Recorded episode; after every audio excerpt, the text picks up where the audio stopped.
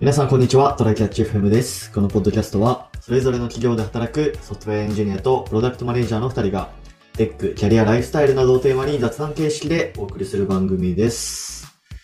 では、やっていきますか。おはい、よろしくお願いします。願いします。あのうー、んマンションの話なんですけど、はい。はい。あのね、まあ、あの、有名な、かの有名な、あの、選手村だった、オリンピックの選手村だった、うん。はあの、タワマンがあるんですよね。い晴海はいはい。東京の晴海っていうところに。うん。うん。で、まあ、それが今、売りに出されてるわけですよ。あ、そうなんだ。うん。ええで、これね、あの、うんもう相場から見ても、めっちゃ安くて、へえ。そう、圧倒的に安くて、もうみんなもう、群がってるんだけど、うん。うん。まあ、あの、 僕は去年、あの、マンション買ったんで、まあそこは、あの、エントリーはしないんですけど、うん。もう本当、あの、全然当たらないんですよね。抽選みたいな感じで。へえ。うん。そう。じゃあ、ローンが組める人は結構もう、応募しといた方がお得な感じなんだ。みたいな感じなんだけど、うん。いくらでぐ、らいまあその、もちろん部屋とか間取りによって違ったりはするんだけど、うん。で、最近なんか、一つ、そのもう転売の制約の事例が出たらしくて、へえ。うん。多分ね、ほとんど住んでないというのが、全然住まずにも転売したんだと思うんだけど、え、それって、あ、じゃあもう、応募してる人って、当選待ってる人もいれば、もう買った上で転売してる人もいるってことあ、そうそうそう、なんか、あそういうマンションの抽選とかってなんか、第1期、第2期、第3期みたいな感じで、あの、シーズンが分かれてるんですよね。あー。はいはいはい。で、多分早い段階でもう、抽選当たった人は多分、もう、入入居ができる状態なのかなわかんないけど。うんうんうん。でそれでもう転売っていう事例が出たらしくて、うん。うん。で、それが、えっと、ちらっと見たんだけど、うん確かね、3LDK かな ?2LDK だったかな忘れたけど、78平米くらいの部屋でおー結構広いな。うん。で、1億2000万くらいで売れたのかなおー。で、元値はいくらなんだ元値が多分ね、7、8000万くらいなんだよね。あ、ええ、すげえ。そうそうそうそう。だからもう一瞬にして3、4000万くらいの利益が出てるっていう。まあもちろんその買う時の頭金とかで多分500万から1000万くらいは払わないといけないんだけど、うん。まああと売る時の手数料もか。まあまあでも合わせて1000万くらいかなわかんないけど。そうだね。売却、売却益も多分、あれだよね。なんか、つ損益通算的なことできたよね。次の不動産買うかなんかの時に。ああ、そうだっけわかんないけど。なんか、そういうのあったような気がする。そうそうそう。いや、でもこれマジですごいなと思って。 だってさ、多分、その、ハルミフラッグの抽選が、いくら、その、何、応募が殺到してるといえど、うん多分ね、30何倍とかなんですよ。はいはいはいはい。うん。 そなるほどのね確率でね、数千万、 あの、ゲットできるって、めちゃめちゃ当選確率の高い宝くじだなと思って。いやー、でもな、買えるかどうか、買いづらいから、当選確率が高いんで、えー低い、え、高いんだよな、これ。あああ、多ああ。分、これさ、多分、あれだよね、住宅ローンで買えないよね。買ったら、ういや、売るの大変じゃない住宅ローン買えるんじゃないかな。住宅ローンで買えると思うけどな。住宅ローン、あ、でも住宅ローンって買った後すぐ人がす賃貸するのがダメなだけで売却をすぐとやっていいのか。まあだって売却した金で、その借りた額を全部返せばいいだけでしょ一瞬にして。ああ、その、なんだろう、か、借りる、か、借りれる返せるっていうよりは、あの、うん住宅ローンとかって一定そのほ補助的な割合、えっと、側面があるはずで、あはいの、はいはいはい。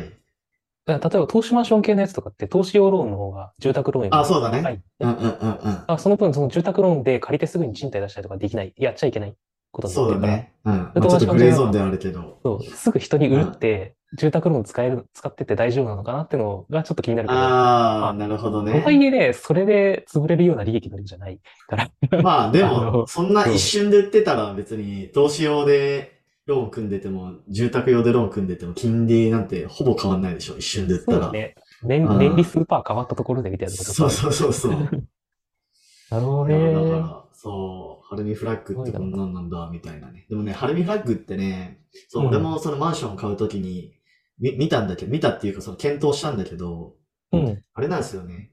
あの、最寄り駅まで徒歩20分とか で、なんかあなるの、ほどねバスが主要な交通手段になるみたいな。そのために、なんかバスめっちゃ増やしますみたいな、あのあたりそうなってて。ああ、なるほどな。まあでもそういうとこに住む人はあれなんじゃないタクシーメインで使うんじゃないとかもあるし、まあそのバスとかで銀座とかに一本で出れるとかっていう、まあ一応あそうそなんだこら辺はなんか保証されてるらしい。なんかその交通の便みたいなところは。なるほどね。そうそうそうそう。まあだから、まあそんな、なんか、値下がりしないというか、まあ価値が下がらないというか、うん、っていうのがあって、うん。いや、でもめっちゃ安いなと思って。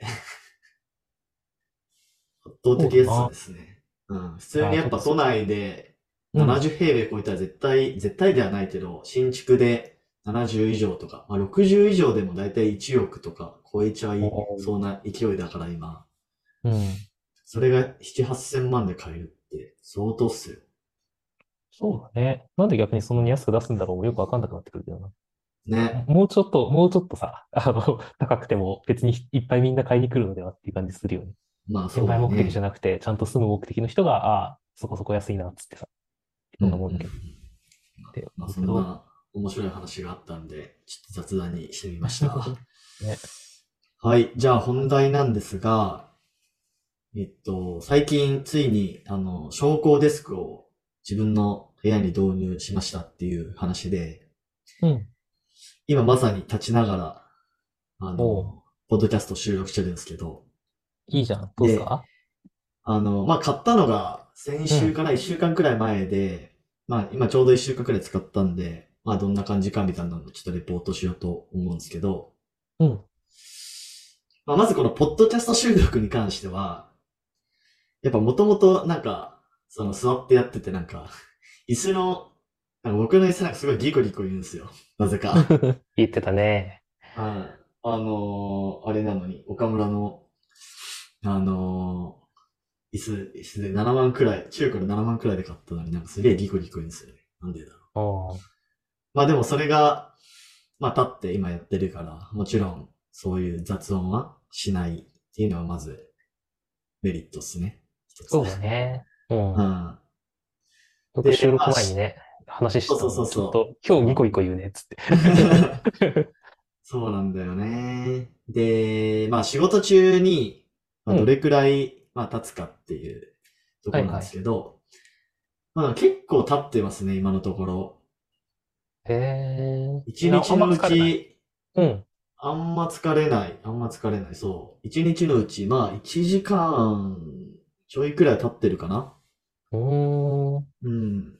まあそれ連30分続み、あ、すいるや、感じ連続、あの、合計でって感じだな。はいはいはい。うん、なんかその30分のミーティングとかあったら、まあ立って出ようかなとか、うん。あとはなんか、眠たくなってきたら立ってやろうかなとか、 うんうんうん。うん、そういう時に結構便利に使えますね。そうだね。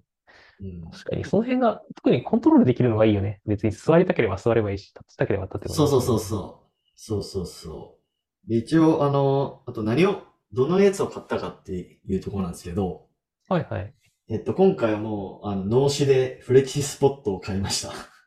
なんか人、気スポット。まあフレキスポットっていう結構大手の昇降デスクのブランドなんかな、へうんなんかこれめっちゃ名前聞くなと思って。まあ、何個え。かあある。